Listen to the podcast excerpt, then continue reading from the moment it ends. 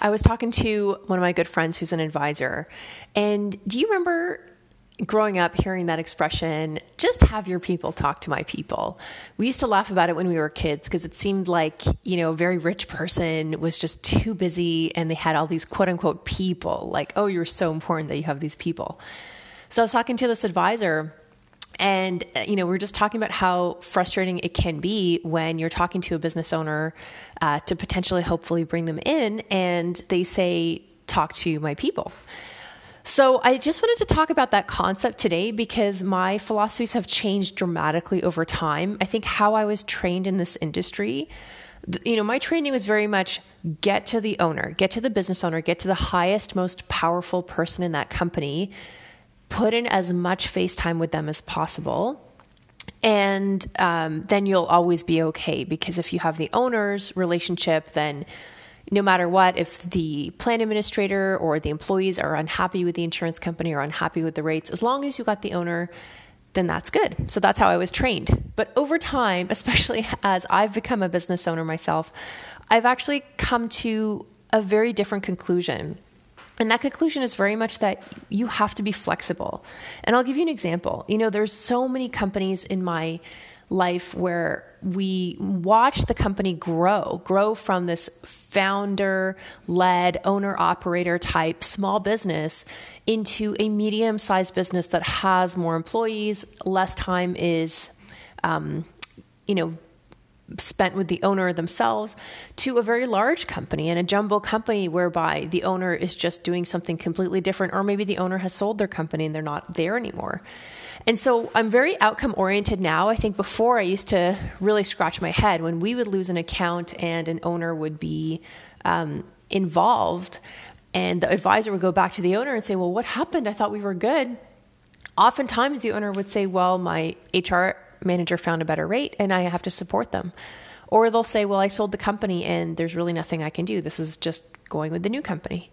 Or it could be that the owner really didn't like something and wasn't able to tell you to your face. So, um, in terms of outcomes, I think it's so important to not just have time with the owner, but to also work with everybody else who's important at that table. So, the controller, the CFO, the office manager, the HR advisor. And the reason why that's important is because as the business grows, the owner needs these people. Um, I want to talk to you about a concept in EOS. EOS stands for Entrepreneurs Operating System. And we use this in our business to keep us on track. So there is a concept called the visionary versus the integrator dynamic. Visionary type personalities are typically entrepreneurs who have this great vision, have 20 ideas. Um, their pace of change is often too fast for their team and for other people. These are the types of people where people say, "Well, you're you're crazy. Like, how can you think that?" But then they also are the rainmaker. They have great relationships. They have important relationships. They're the champion of the culture and the values. Very inspiring, very motivating, but can get very distracted, can get very bored, sometimes can behave as if they have ADHD, and also um, sometimes they themselves are not able to say no. Sometimes they themselves need protection from themselves. They need protection from their desire to change the world all the time. Because if we're talking about a small detail or if we're talking about a detail in the company that isn't about changing the world, sometimes those visionaries just try to make it about changing the world inadvertently because that's how they think and that's how they are. So, um, so they often bring people around them to number one, help keep the P&L statement on track. Number two, use more logic and less emotions in making decisions. And number three, to actually say no to them. They bring people in not to be yes people. They bring them in to say no. Like these 20 ideas are not all doable this year. We can pick one and execute that successfully, but we cannot do more than that. So, um, in my life, I think as an, when I was a benefits rep and I was working with advisors, and I saw that, um, you know, if we were kind of pushed down, not pushed down, but like if we're talking to the owner and they say, well, okay, talk to my HR manager, talk to the HR manager, we feel like we're going nowhere, we would go back to the owner oftentimes. But when you actually look at the outcome, that didn't help necessarily. I think owners are nice people. They like to keep relationships. Sometimes they don't maybe care about the relationship, but I found that it wasn't always the case whereby going back to the owner helped get us the outcome we were looking for. In fact, oftentimes when we found um, an integrator type personality or like a number two, HR controller, et cetera, who was brought around the founder to protect them from, you know, bad decisions or maybe spending too much or going places that's not appropriate for the company, if they started off disliking us, it was really our job to have those people work with us and like us. And so we had to work very hard. But then once you get over that stumbling block without having to go back to the owner, it can be magical.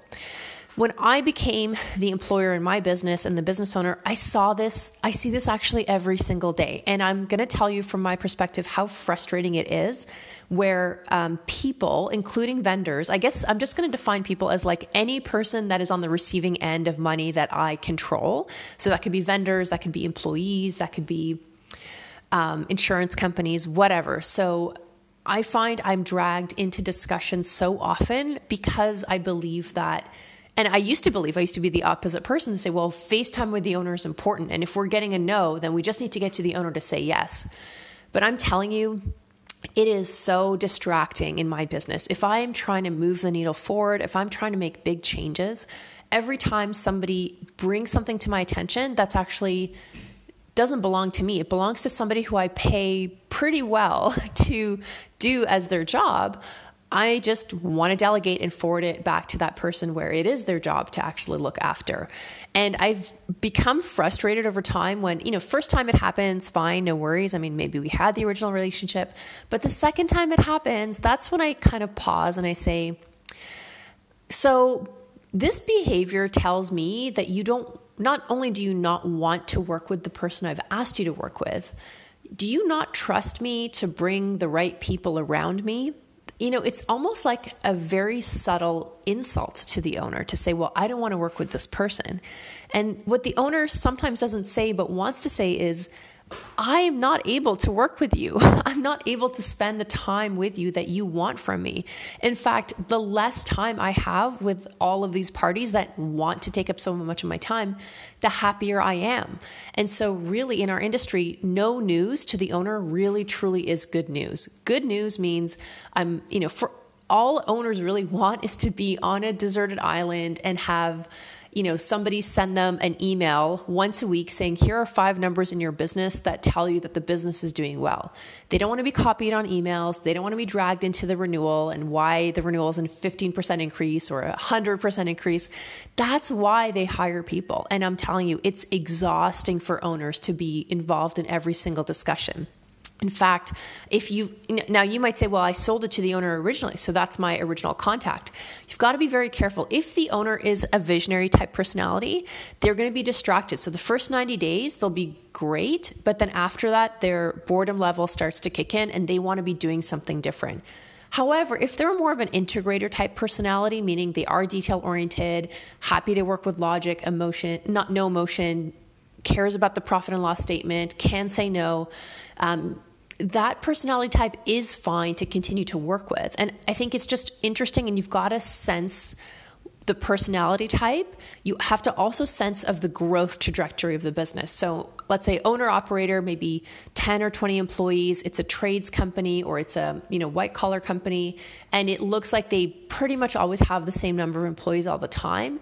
That's different from an, an employer who starts with seven employees and then in five years now has a hundred and then another five years from now has a thousand employees. Like that's a very different situation. That's a different owner personality. And you know you could get facetime in with the second situation but more increasingly you're going to have to work with the people they bring in. The other thing i notice is that i hear some advisors kind of speak um, about the plan administrators in a way that you know it's it's not like they're talking about the owner. So for example they'll say oh the owner had me talk to their you know entry level benefits administrator and i don't know why this person is so new. They don't know what they're doing blah blah blah blah blah. And i'm thinking that person is actually your new boss whether you know it or not. It, the sooner you accept that that entry level plan administrator is not just your boss, but they're going to be in charge of this department because of succession planning, and it could happen sooner than you think, then the sooner you'll actually be able to just get out of the way of trying to social climb that business and just behave in a way that works best for the client, meaning delivering upon what they need, bringing them the lowest premiums in the marketplace. So, um, I hope I haven't, you know, made you jaded from actually trying to continue to talk to owners. I think it's fine, but please do not get offended if owners ask you to talk to their team. In fact, it's a compliment. It's a compliment because they could have shut you down right away, but you know asking you to talk to their team yes it can sound and feel like a very quick way to get rid of you. But if they're serious about you that just means that they don't have time themselves to do the digging and the detail work on vetting whether you're an appropriate vendor or not. And so if they have respect for your relationship and they've sent you to talk to one of their quote unquote people and those quote unquote people are getting back to you, that's a really good sign. So please be patient. Um, I say patient because, you know, some deals I've seen being worked on, some deals took eight years to get.